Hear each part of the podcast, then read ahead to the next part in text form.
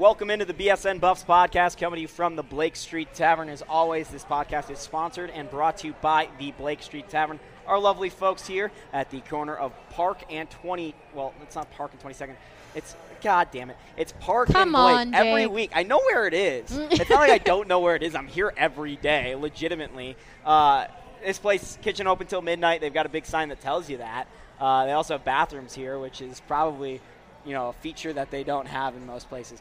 Either way, uh, they've got great drink specials. Uh, if you're coming down for a Rockies game, they've got six dollar gigantic things of Coors and Coors Lights two hours before and after Rockies games uh, and during. Uh, places real close to the Rockies. So if you're coming down next homestand for a game, come over here for a pit stop and check out the Blake Street Tavern. This is the BSN Denver Buffs Podcast, powered by the BSN Denver Podcast Network.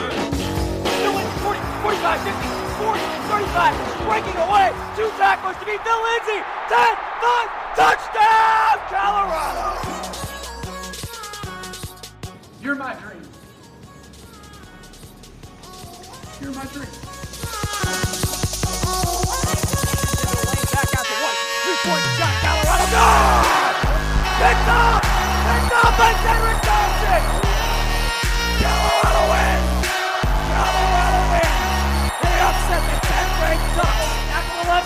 He's got the first down! Buffs win the Pac-12 South! Shapiro, I don't, I don't know. We, I don't know. I don't know, but I started calling him Mike Mackin-Cryer. Yeah, How does I'm he looking- find love you, at the Walrus? You know, You can't find love at the Rihanna Walrus. said you can. I Crack know. Stop. No, I've never been mad before. Now, here are your hosts, Ryan Koenigsberg, Jake Shapiro, and Allie Monroy. Step one, be attractive. Step two, don't be unattractive. Yo Ryan today on the podcast, Jake Shapiro alongside Allie Monroy and an equally as handsome co-host to my left instead of Ryan Koenigsberg. We've got Chase Howell. A little bit more handsome, actually. Ah, yeah. You know, I think some would say you're more handsome, and I am in that boat. Uh, especially considering uh, this whole male romper thing. No. Uh, no. it's it's big in the news today, and No. today's Tuesday. Uh, Boo. Allie won't even let us get through the male romper thing. Boo. Chase, before I before you uh, before I share my take, what's Am your I take sharing on the my takes at the end? Yes. What is your take on the male romper? All right, so I think that the male romper is strictly beachwear. The only place that I see it looking nice is somewhere in like a tiki bar. But um, other than that, like I, it's n- you can't even go out in the town in one of those. Okay, but like, where do you fall on beachwear? Is like beachwear for you like any tank top of any kind? Is beachwear like what's beachwear? no, like you have to be on the beach or at a tiki bar or something. You have to be in. But what other mode. clothes would you qualify as only oh, beachwear? Oh, uh, anything. I mean, usually it's a swimsuit. And but a like I wear, but like I wear swimsuits and tank tops around Boulder during the summer. No, but you, you can't just wear a male romper around Boulder. You know what? I can and I will. Uh, I am wearing goddamn male rompers this summer. Uh, male rompers are in, and I am wearing them because I have th- of the perfect body build for a male romper. Sam says no. Sam's also here today. All right. I, all I want to say is it's not even called a romper. It's called a. The brand is called a romp him. Why? Why the name? Because You never heard No. of romp her, No, it You've- doesn't have an H in it. You've in never it. heard of the saying like romp her. I, hardly barely knew know yeah, her. Yeah. I barely I barely knew her. So romp him. I barely know him. Yeah, it's it's Anything with dumb. ER, you're it allowed to looks make fun of. weird. I'm looking at pictures right now, and it makes me uncomfortable. Um, See, okay, Sam says it ma- it's something you make fraternity pledges wear, and she called it super fratty earlier. But what I will say is, no one is going to look as good on Fourth of July as Ryan and I when we're both wearing matching Okay. stars and stripes rompers. anyways, I think somehow no Fourth of July is a great occasion for her. Actually, Okay, everyone's on board with that. A- as Allie- long as it's not red, white, and blue. because I'm looking at them and they're just so you, awful. Will you find me a red, white, and blue one before, so I don't have to look into this? No, I'm Please not. find me a red. They're gonna have them. They have to have them. They look like pajamas. like rompers look look flattering on your body. These do not. The one thing that I will say that is unfair is that there's a there where where is it? Hold on. Didn't Cam There's Newton wear a a romper? zipper fly for guys, while girls when they go to the bathroom have to just take everything off. Well, that's what's nice about being a man. Yeah. but that's not fair. If it. you want a romper like girls, it should be the exact same thing. You know what's funny that this romper thing came into the news today. Uh, I was literally walking around. This is what I do because I'm a crazy person. But I was just walking around on Monday and I was thinking I should get a pair of overalls. So like this kind of fits what I was going for. I could get a romper because that's kind of the swag I was going for. Sam likes. Sam wants me to get overalls. All right, I- I, am saying the only way I think rompers will look good. I agree with Sam. Is if you add a belt to this, because like then it looks different. Look at that. All right, like it looks weird and empty, and it looks like you're wearing an oversized I like that T-shirt. splatter print collection. one. It's no. You know, so- can- it'll look like a two-piece set. Jake, Let's be. Jake, you've asked me one. how to find love in Boulder. I'm telling you, it's not wearing a male romper. I don't- there might be a girl out there that's in the rompers on. You know what? I, all I will say is that our very good friend Ryan Koenigsberg has found love recently, and this is the same man that used to wear short, short, jo- short jorts on Fourth of July every single year that were starred and striped. Uh, so, what's the difference between us switching me and because I'm I'm in on this this year. I was gonna get a, my own pair of jorts this year with Ryan. So, what's the difference between us switching from the jorts, the short jorts, to the rompers? I think the rompers is a great play because Fourth of July in Boulder is a holiday. It's a it's a celebration. It is a tradition. And I'm not denying that. and we need It to do it in looks style, and it's going to do That's rompers. not the and it's not just going to be rompers next year. Anything that we add to our Fourth of July repertoire is something that happens annually. So we'll be wearing these rompers for quite some time. you're trying to justify bad fashion with worse fashion. Like American flag print short shorts are something you love somebody in spite of, not because of. So I don't think that Ryan like found love because of those shorts. I think you're giving them too much credit. I think whoever Ryan has found love with loves him in spite of those. Okay, that might be fair, but I guess going good. I guess Jake isn't the only one because in this article that I read it, Cam there's Newton a wore rompers to Coachella. There, Cam, Newton cannot wear anything. What Cam Newton wear, wore to Coachella was weird. Anyways, there's a poll that says, so there you have it. Would you wear or romp him or buy one for your boyfriend, friend, fellow frat brother? And there's a poll, and the- Fellow, and that, you know what? If it has frat brother in the article, that's a bad sign. That's a bad it starts. sign. There's three answers. Honestly, yes. Hell to the no. 2017 has gone too damn far. And then the last one is, but why did they have to call it romp him? And the vote is 37% of people, out of 25.3 thousand people that voted, said honestly, yes. 35 said hell to the no. 28 said, but why call them romp? him?" Numbers don't lie. All right. Uh, well, this. You know what this podcast is? A lifestyle. It's a lifestyle podcast, but we do talk about the Buffs, and we're going to get into that now. Some Buffs news this week um, with CU. They are adding a new scoreboard, Allie, aren't they? Yes, they are. I called it a. Uh, what did I call it earlier? What did you call it? I called it a uh, Coors Event Center adding middle thingy screen. No, what did you say? What did you What did you say about how the scoreboard were, was to be hung? Oh, from what it looked, what the article said, it's called center hung, hung scoreboard. See, as as the guys on the podcast, Chase, isn't that weird? Normally th- ha- things hang left or right; they don't hang down the center. Ryan, he stole your joke. He told me to steal that joke. He said Ryan, that was his obit for the podcast. Your joke. He texted that in our group chat and said, "Nobody's center hung. You either hang left or right." Joke I would have made if I was on the podcast. Uh, anyways, our group chat is ridiculous. You think the podcast is bad? You should see the group chat. I don't like being in it. It's called our group chat with Ryan, Allie, and I is called Brandstorming. But even when I leave, they re-add me. There's no way of getting out of it. It's amazing.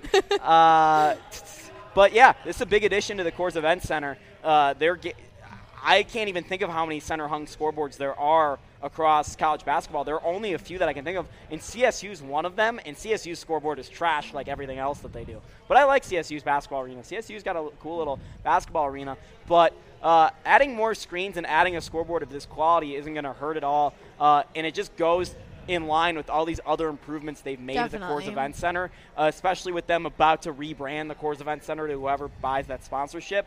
Uh, they're turning what is a very old and dumpy stadium built in the late 70s into a pretty solid uh, D1 capable stadium. In my opinion, somehow I feel like it makes it more exciting. You feel like you're a real ba- like a real professional in a sense basketball game when you go to the Pepsi Center. They have that huge You know who screen. doesn't feel like a real professional when going to a basketball game at CU? what? The players, because they're not getting paid. Okay. Well then. Anyways, um, I think it will really help fans come out. They'll be able to see everything that's going on in the court. It makes it feel more an exciting atmosphere in my mind.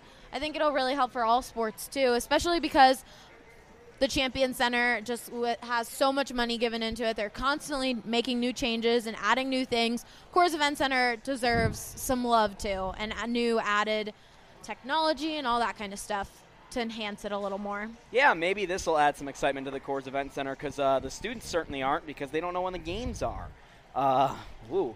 Uh, Hopefully, anyway, this is part of their their plan in re- rebranding. Yeah. Uh, the person that is in charge of ma- uh, marketing was uh, quoted in the article, so he does have something to do with this, and hopefully uh, they can get some advertisement on this and bring in some more dollars that they can therefore spend on CU. In the scoreboard rendering, there was a sponsor, a literal spot for a sponsor. It wasn't like King Supers or Blake Street Tavern. It just said sponsor. Uh, so they're already selling uh, some scoreboard spots there. Uh, I think it'll also help not just the sports, but I know um, Coors Event Center gets rent out for a lot of events.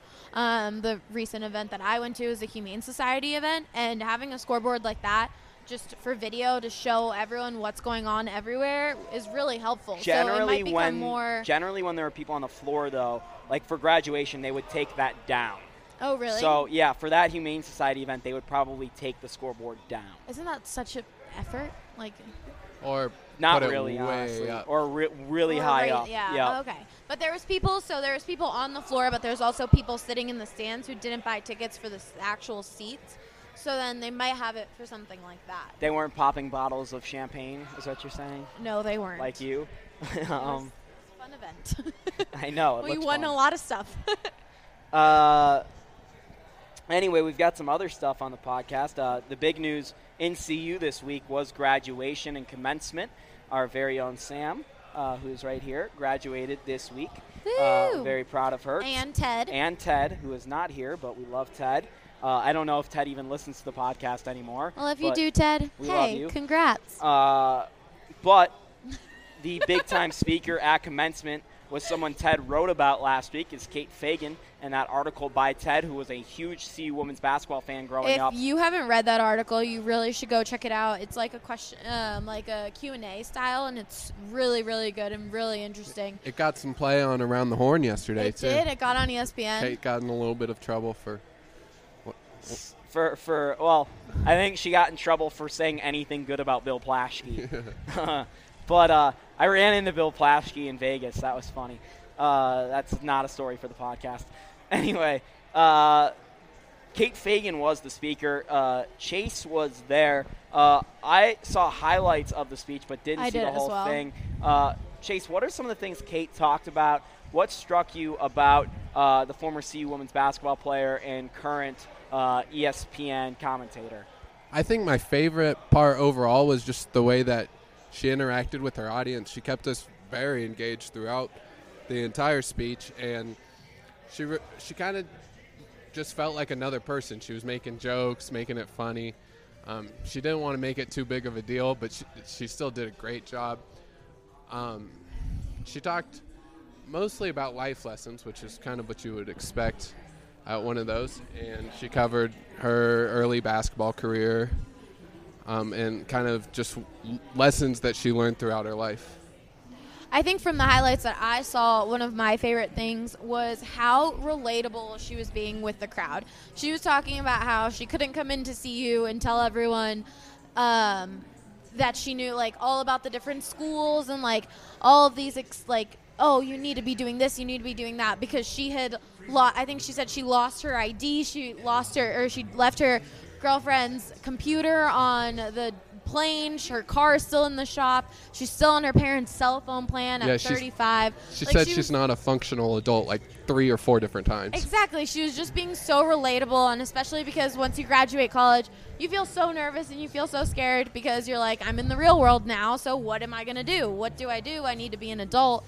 So she was kind of bringing it into perspective that even at 35, like, you're still just trying to get everything together and not everything's planned out, but you just, with the life lessons she explained, just need to go by it day by day and just face the challenges head on and learn and grow from it. So I thought it was a really, really great commencement speech. It's funny opinion. because in the speech she talked about uh, how headlines. oh yeah, Uh, she talked about how headlines aren't representative of stories uh, anymore, and, and just kind of like that.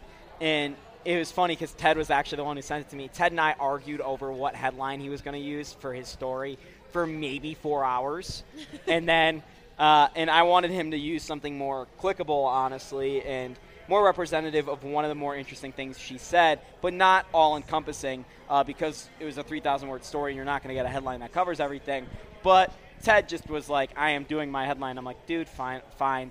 And then he sent that to me. I'm like, oh, that's hilarious that she said that. Uh, some of the highlights from graduation I didn't go to the big commencement, but I went to the journalism and uh, communication department's commencements, uh, for which Samson Kafovalu walked uh, at graduation for graduating with a comm degree, except Samson Kafovalu didn't walk because Samson Kafovalu was in San Francisco practicing with the 49ers. But like I said, Samson Kafovalu walked, and it was actually his cousin who walked across the stage, screamed into a microphone for my boys, and then left the stage. That's awesome. And it was amazing. Uh, Phil Lindsay got the biggest applause out of I think anyone that graduated, and rightfully probably so. Everyone loves Phil. He's a great character. Uh, the Bobo too. He walked right. Yep, I saw him. not at that one. I saw him Not at the big one. one. I'm saying in general.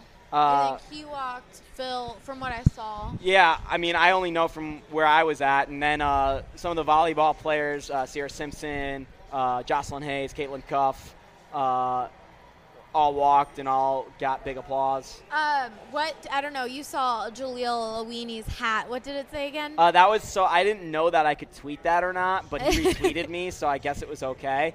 Uh, Jaleel Awini put on his hat, just did it with a Nike logo, and then uh, uh, we came here to play school too, which is from the famous Cardale Jones quote at Ohio State about how he was like failing a class or whatever, and he's like, "I didn't come here to play school."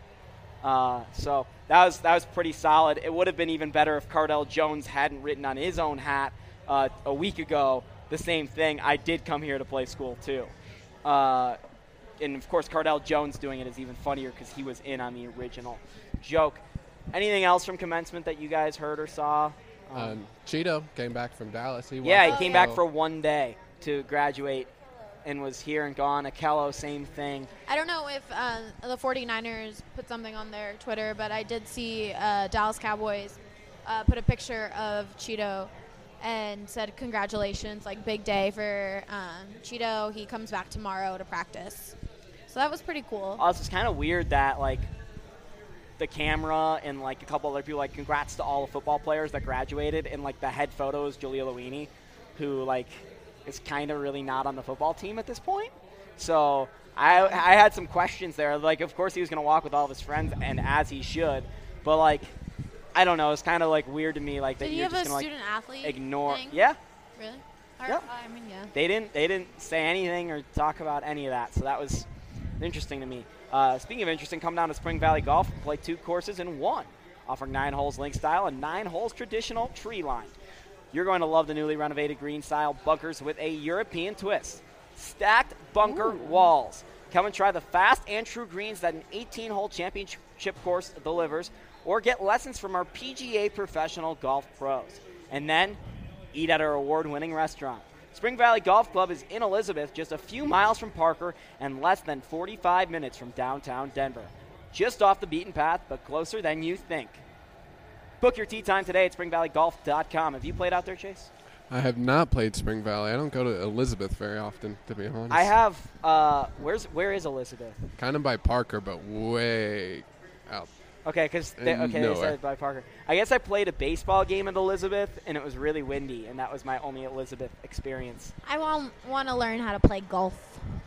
Uh, I don't think I have the patience for it. I've only played it once in my life, and it was very irritating. Chase a good Um, golfer. Ryan's a good golfer. We got some big, good golfers in the fam here.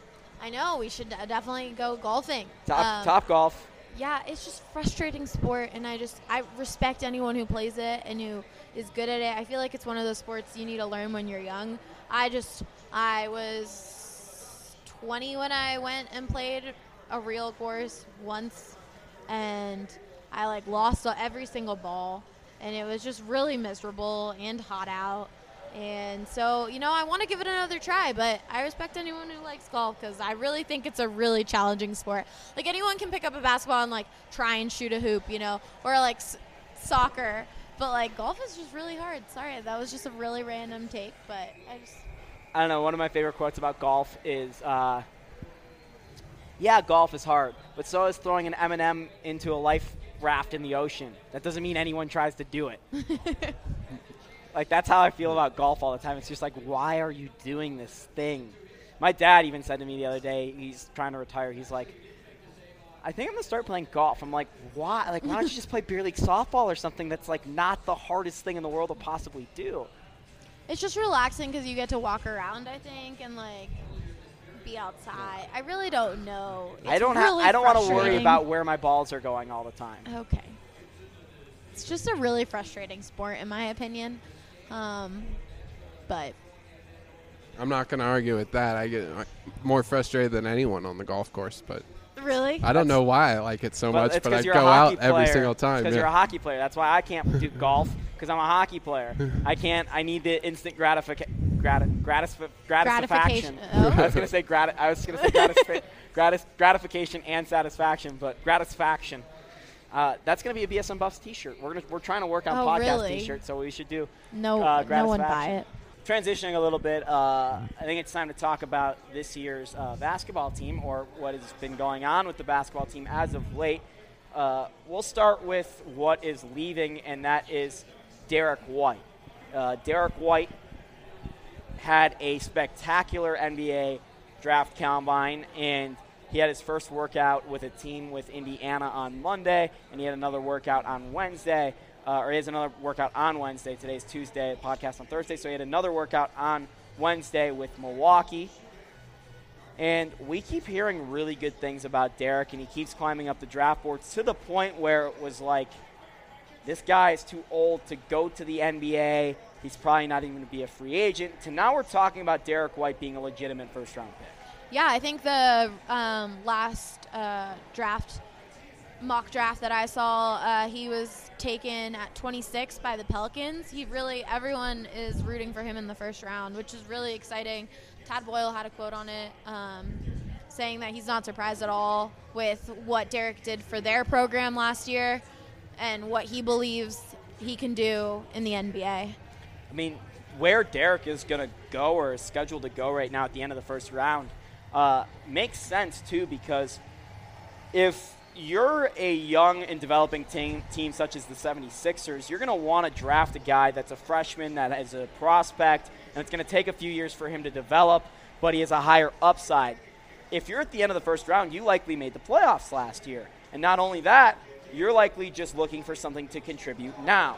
Derrick White's going to be 23. He's going to be close to his peak right when he steps into the NBA. I mean, Derrick's going to be stepping into a situation where he could be a backup point guard on a playoff team next year.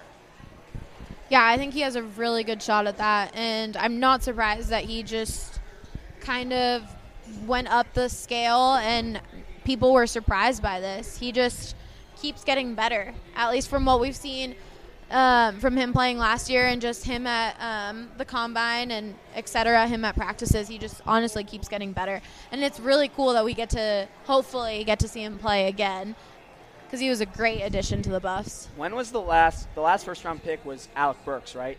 Jace, yeah, I think it was. Spencer went right after. Uh, or did An- Roberts- Andre went in the first yeah, round? Yeah, I think it was Andre Roberson. went right. Yeah, Andre went at the end of the first round.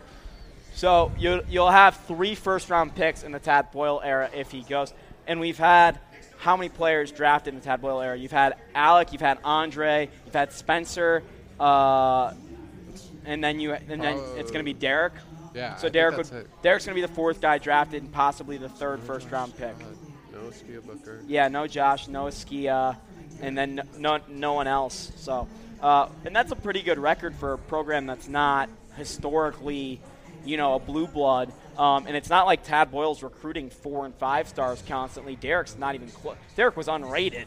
Um, so, you know, the whole thing that people always post where it's like J.J. Watt was unrated and now he's like the greatest player in the NFL. That that'll be the meme with Derrick White. It'll be you know he was unrated and he still made the NBA. I hate that so much because generally the five like if you look at the NFL draft this year, I think of the first ten picks.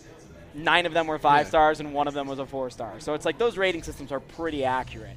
Uh, Um, I think it's really cool that Tad Boyle has just so much, um, so much hope for him. He continues that quote that I was talking about and says he rises to every challenge. He feels like he belongs on the biggest stage, and there's no question in my mind after what he did here for us towards the end of the season for us, and certainly what he's done in these camps and combines after the season that he's an NBA player.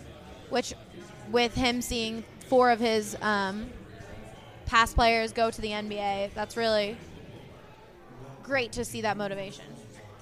Speaking of NBA players and non NBA players, George King, not an NBA player, at least for now. He's coming back uh, to CU. He declared for the NBA draft without an agent, basically to get an evaluation and see what the process was like. Uh, I was tipped off on Friday that he would be back by George himself, honestly. Just ran into George. I'm like, hey, you coming back? It's like, yeah. Uh, I and- was so confused by that when I saw, Saw that that was- report that yeah. George, uh, that George King was like gonna try to be in the NBA. I was just like, wait. There's no point What? not to. No, yeah, good for George King. He took advantage of the system. He went through the process. And got George some- is a smart so guy. do a lot of people do that? Like for Yeah. me, Yeah. that was the first thing I had ever heard, Uh, and I was so confused by it. And I was like, after last year's season, like, are you kidding me? Like, George King is a great player, but after last year's season, I don't think he's NBA material. So I was just very surprised with that. I'm not sure if he did it this year, but last year Coach Cal had every player on Kentucky declare for the draft because of the new rule where if you don't hire an agent, you're still allowed to go through the process and you can pull out before the draft. Uh, even his son, little Calipari, went through the draft process last year, which it's it's so what's nice the benefit of going through the process? because you can learn what to work on in order to get drafted the next year. If so they co- grade you and they're like, "Oh, you need to work on this or you need to do Yeah. that." Do they something they do There's a s- bunch of scouts there that, that will tell you that, and you you get to see if you would be drafted. I mean, people, if George King was good enough, they would have told him, "Hey, you're a second rounder. You should go to the draft." Yeah. But oh, yeah, I was shocked when I saw that, and I'm not really surprised that he's coming back. Um, I think if he does well this season, there's definitely a chance for him to go to the NBA. But just after last year's season, I just was like, what? Uh, well, I mean, George was so good two years ago, uh, and I think the only reason George wasn't good last year, and I've, I don't think he was bad, but I think, I don't think he was bad, but he definitely wasn't his best. and that's because of usage. You look at George uh, in um, 2015, 2016, and he had basically zero competition on the outside. It was basically him getting all the outside shots and perimeter looks with George uh, with Josh Scott being down low. George King went from being an outside perimeter player to being an interior player last year, uh, and he led the Buffs in rebounding. I really don't think George King had a bad year. You just look at his scoring numbers; the shooting percentages dropped, as well as uh, as well as some of the uh, as some of the point totals. But I think more of that was due to Derrick White and kind of the way the Buffs were running their offense. to me, it seemed like just George King. I guess he didn't stand out to me because he didn't seem like a big leader um, at all with the team, and they really needed that leadership. And it seemed like Derrick White was the one who stepped up um, to fill that role. But I really thought George King, with his experience with the team, uh, he would have stepped up on that role. So to me, he just didn't make that much of a impact. Well, George, I think, expected Wes Gordon and Xavier Johnson to step up as leaders uh, because you know, they had been around longer, and it was their duty to step up as leaders. My big prediction coming into this season that George King was going to be the leader of this team. Well, I think 100% George King is going to be the leader of this next year's club. And the reason I know this is from a couple conversations I've had with players. And in the group chat that all the players use to, you know, communicate and talk about what their plans are and to organize practices and shoot arounds and all this other stuff that the coaches can't be involved with over the offseason, George King's really leading that from what I've been told. Um, to the point where he's starting to come up with some team mottos, and I won't drop any yet because I don't think they're supposed to be public. But George King, just trust me on this, has really stepped up for a leader already for this team uh, before it was even announced that he was coming back. Also, another reason for his so-called downfall last year was because the year before, teams were preparing for Josh Scott. They knew that they had to stop Josh Scott in order to win. This year, they're looking at George King and they're saying we have to stop that guy. Yeah, and uh, going into next year, George is going to be so essential not only as a leader, but inside. Uh, they really don't have that many big men. It's Tory Miller and George King. And then when you start to go down the lineup, you know, people are asking me if Dallas Walton's going to contribute next year. I have a hard time believing Dallas Walton's going to play more than 10 minutes a game. And if he does, I don't I don't think I don't think anyone's going to want Dallas Walton on the floor that much. I think you're going to want Dallas Walton on the floor in 2 years, not this next year. Uh, I think Evan Battey's going to be a bigger con- uh, bigger contributor next year than Dallas Walton. But still, Evan Battey's only six foot nine. George is just as big as Evan Battey, really. Uh, so Tory Miller, at you know, six ten is going to be CU's big man, and he's going to be their biggest guy. You still got Lucas Siewert, but Lucas Skewart or Siewert wants to play on the perimeter. Yeah. Uh, so when you're looking at this team next year, George is really going to have to continue that inside scoring presence because I don't think that they have another guy that's a really good inside scorer. Tory Miller upped his percentages inside, but when you look at what the C- what CU's biggest hole is going to be, it's probably inside scoring, and George King's going to have to do that. Last year it was Xavier Johnson and George King, and both of those guys are really perimeter players. You're exactly right about that, Jake. And another guy I would just throw into there would be Tyler Bey because that guy can get to the rack from what I've seen on tape. But he's not an in, a post guy, but he can get to the hoop like George King. and it's hard to rely on any any sort of uh, uh, what's it called. It's hard to rely on any sort of freshman, and and and that's kind of where I'll leave it before I tell you about. Except Tad will have to rely on a few freshmen next year. Yeah, because and he's got a great recruiting class, so he can. But I got to tell you about Jackson's Hole, which opened up in March of 1977 and quickly became the place Jake. for watching sports. It quickly became the place for watching sports. It didn't slowly become the place for watching sports, Allie. Could you breathe in between that though? Almost 40 years later in Jackson's Hall, American no. Sports Grill is good. Uh, ga- uh, There you go. I I'm too far away from my computer. It's keeping your reputation alive. There's 65 and 70 inch TVs everywhere. The food, well, it's still amazing.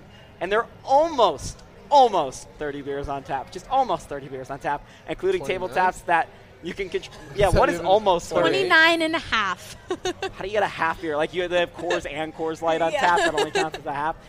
Including tabletops that you can control at your own booth if you really are trying to get get drowned and uh, you know where to go.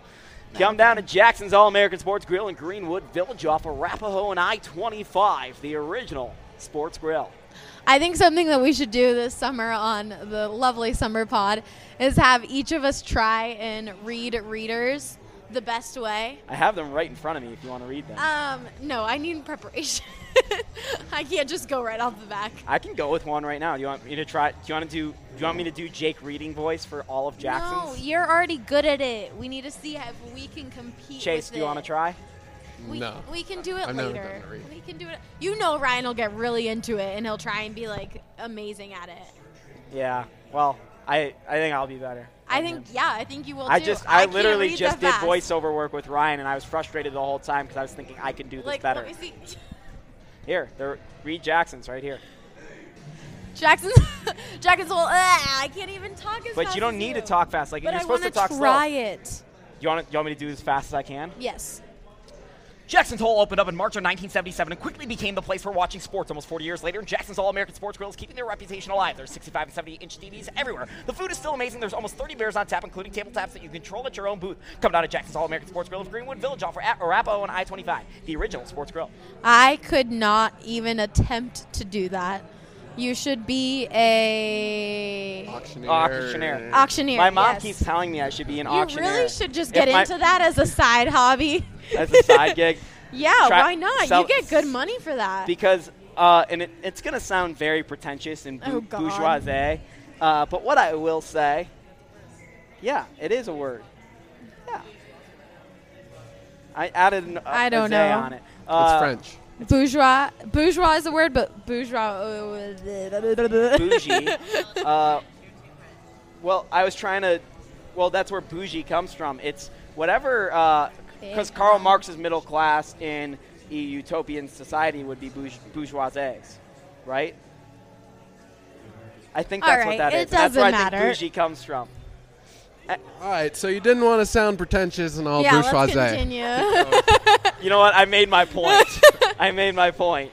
Uh, anyway, uh, we also got some other stuff on the podcast. Allie, which thing are we talking about? Um, so um, at the Champion Center, CU installed a new installation called Wall of A Champions. new install. They installed. they a new installed a new installation. uh, it's called Wall of Champions, and it features eight six foot by three foot installation pieces. So all things that are bigger than me. and it um, features eight different athletes, um, including each athlete. Um, each athlete, what was it? Were standouts in their sports at the professional level. So the eight that they are um, representing are golfer Emily Talley, soccer Nikki Marshall, track standouts Jenny Simpson and Emma Coburn, and then basketball player Chauncey Billups, and then football players Chad Brown and Nate Solder. Um, and as a football player for CU and skier in the Olympics and Team USA, Jeremy Bloom. Um, so that's pretty cool. That's really cool. Uh, I, my friend the other day was on campus. Uh, he goes, "I'll meet you by the Chauncey statue." I'm like, "What Chauncey statue? They got a Chauncey statue?" He's like, "Oh no, it's a Ralphie statue. I just was from far away. I assumed it was Chauncey. I didn't know they would have another statue." And that got me to thinking, why doesn't Chauncey have his own statue at CU? Uh, to which, uh, I guess, him getting another honor like this is uh, not the same, but as is of value. I guess they don't have any statues to student athletes. It's just different Ralphies around campus. So Yeah, so this installation is um, part of a process that they're trying to make in the Champion Center, Center, Center, Center, the Champion Center, um, to When- showcase. when are they going to stop be be done? When are they going to be done building this thing already? I don't know, but Never. they still have more installations to come, um, trying to showcase CU's pride, tradition, and um trying to connect to CU athletes and with the community. So Sounds like they made some good choices with those with eight. the yeah, I mean, Yeah. all pretty recognizable. Somewhat. I mean, I knew all those names. I don't think they left. That, I mean, they they obviously left people out that I could think of, but those are probably the people that have had the most prolific pro careers, unless you're going to put like Alfred Williams on there. Um, but yeah, I think it was mainly uh, that they succeeded um, at CU in their collegiate careers, but they also were standouts in their pro career.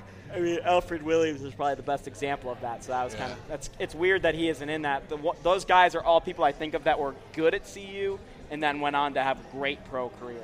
Um, which instead of guys that were great at CU and then went on to have good pro careers, like an Alec Burks or uh, I don't know, or a Sean Salam.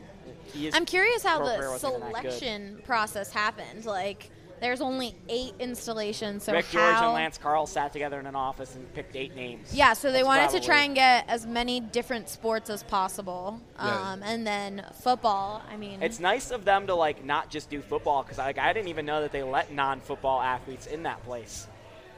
yeah, it's a, a student center, Yeah, student sure. athlete center. Everyone works out there. At least that cafeteria, whenever we go for press conferences, there's different. Pe- there isn't just football players there. Yeah, but like that's the only part that is like also there's a couple parts in there that are not just football players, and the IPF is used by a couple different sports. Uh, Yeah, as that's what I was about to say. And, and so the cafeteria, but like a majority of the Champion Center is just football, and then everything else is still kind of in Dal Ward, and it's just Yeah. connected. Uh, but it's funny because like I've been behind the scenes in Dal Ward, and like you still have to like go outside to get into the Champion Center from Dal Ward. Like that's the best way. So like you're still like all the athletes, it's still kind of subliminal, but you feel like you're not equal to the football players because you're you're kind of not even in the same building. Yeah, there's certain. I mean, they're trying. When I went to that Regents meeting, they're really trying to have it so that every player feels equal in every sense. I mean, you did a package on it. Um, like they're creating a lacrosse field. Um, they're giving new locker rooms to lacrosse and soccer. I didn't say that they like should be doing that. I just said that they feel. I mean, it's nice that they should let other athletes feel the same, but I don't think we should confuse it because I hung out with a women's soccer player this week, and I told her that the women's soccer team loses money for the school. And she did not believe me. I said, Yeah, every program on campus loses money for CU besides the football team. And actually, almost every single program across the country, besides a few, besides football programs, lose money. And she didn't understand it, to which got me thinking, especially with this topic, why are we making any of these athletes feel equal? The football players are obviously Well- the top dogs. I mean, all you have to do is walk into the football locker room and know that they're not equal. Right, like like the locker rooms the women's soccer team have are like legitimate locker rooms. The locker room the football team has is like a fucking palace. Uh huh.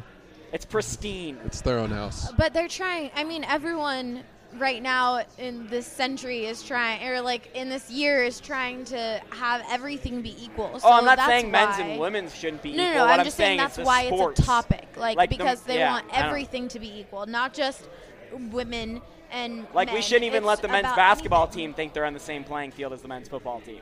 Obviously, um, CU football brings in the most revenue, which makes sense as to why they have certain things that are nicer because they do bring in the most biggest revenue, and they are one of those um, sports that need those big flashy things to get good recruits. Um, while like soccer, of course, girls soccer would love to have those big shiny things, but they can prove their worth through their playing a little more. They don't need those fancy things. And they don't have to compete with other teams that have that really fancy, fancy yeah. things, which the football team does. Arms race. But I thought it was nice that they had different sports. I mean, they do have three football players, and then the rest are well, one's athletes. kind of a it was skier. Well, Jeremy he was a skier I mean, for Olympic. But Jeremy. Bloom was known in his post football in his post Buffs career for skiing. Um, Yeah. And even when he was at CU, he's only a kick returner uh, for the Buffs. So that he's really a skier. Uh, if you're, I I bet you because it'll be a picture of Jeremy. I bet you it'll be him. It'll skiing. be skiing. Yeah. Um, the other thing we have to talk about on this podcast that we forgot to do last week is Allie uh, has been giving her tip of the week all summer. uh, basically, something weird happens to her because she's a girl and she is a good-looking girl. Uh, so men will fancy at her from time to time, but apparently men don't know how to fancy at someone. And you probably shouldn't say fancy. Yeah, And let's That'll just say that'll just we say just everything end you need the- to know is that Okay. uh, well, most of the tips have come to me because I have no idea what I'm doing. Uh, but Allie, uh, something happened to you this week, and you need to give a tip to someone. No, I actually, I actually decided to change my tip. Oh. I said something to. Is it something that I did today? No. Okay, good. No, I just thought of a better thing. I think um, guys need to learn a little something called personal space. Uh, don't get in a girl's bubble. Everyone has their bubbles. Do not start just getting so close to them and talking really close to them because they're gonna immediately assume you're creepy. Unless you're Zac Efron, Ryan Reynolds type of guy, then most girls would be like, oh, okay, this is a little weird, but look at this god. Then they won't think that's weird. But anyone who gets super close to you at a bar, like obviously you can be squished at a bar and it's uncomfortable. But if you're just like on purpose, like there's room in the room and you're up close to someone's face, that's not good. And don't like randomly try and touch them to have that inner like physical interact. Like just feel the vibe. Just don't be weird. That's Again, just like the underlying meaning. Don't be a douche. A- Again, yeah, Chase listens. Again, her tip is don't be a douche. No, that's not being a douche. But you know what, Allie? I think that's more Uh, applicable to everyone than it is just to women because you know me and how. Um, I mean, do girls? I see. I, I, my friends and I don't do that. So uh, maybe girls do it too. Everyone just needs to understand personal effing space. well, either way. Yeah, what what I will say is I can't stand people in general, uh, but I can't stand when people are in my space. I can't stand when people talk to me, cl- well, at all, but close especially. Uh, so, 100% on board with your tip of the week, but apply that to just everybody. I just think it's like Get the someone, hell away from me. Someone gets when someone gets in your face and is so close that like you feel their saliva on you. Oh, I have another tip of the week that's so relevant. killed me on the levels there. If you just get to know a group of people, don't be the drunkest person at the party. Who? Who? Huh? What, it wasn't me at that party we went to, right? No. Okay, and I knew those people. What? Okay, good, good, How good. did you just assume that? and well, to I be definitely you? wasn't the drunk because I just am hoping none of these tips are about me. No. How do you not know who that person is about? Oh, I know There who that you is. go. And you know what? Where did he go to college? CSU probably. And, yep. And where did what did he keep talking guy. Oh about the no, entire that's night? not who I was talking about. You're very confused. Who? Oh. There you go. But I thought you were talking about Tyler Ziskin's 30th birthday party, not the other party we went to. No. Um, don't. This is bad radio. Guys. to say. don't be all right, Chase. don't if you just get to know a group of people, like you literally just met them like a week ago. Please, everyone, do not be the drunkest person at the party.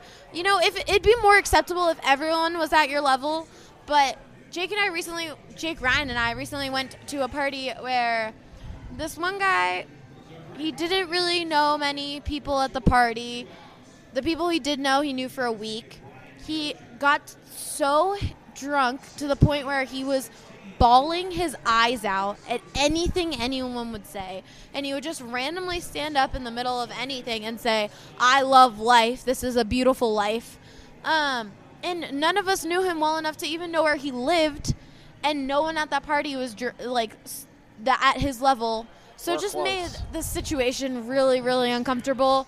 So, you know, like, you want to get at that level with people you trust. Just a tip. Just try and do that with people you trust All who can actually help you go home.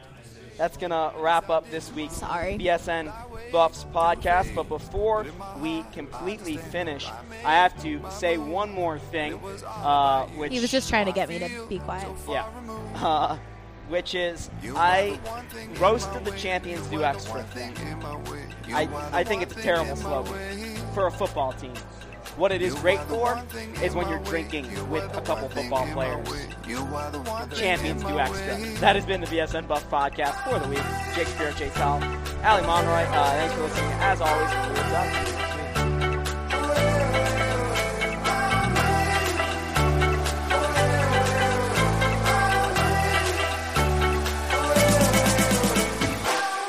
Um, Uh, I just saw it, and it seems like an interesting topic with the three people: Chancey Billups, Chauncey. two- Chauncey, whatever.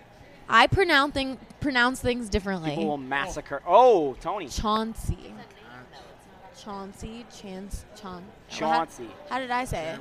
You said Chancey. Chancey. That's the way I read it. Chauncey Billups. And then tip of the week. And then best borders. We If have- you want to do best borders. Oh, we also have male rompers. Yes, I already said that twice. So It's one of the first topics. It's male, like- ro- we got male rompers, center hunk scoreboard, Derrick White, George King, New wall shit if you want to talk new about wall, and then. Best borders and tip of the week. okay, cool. So we're leading off the podcast with rompers. If you Cool. want, or we Fuck could do yeah. it with course the new scoreboard. Okay, we're doing rompers first then. It's fine.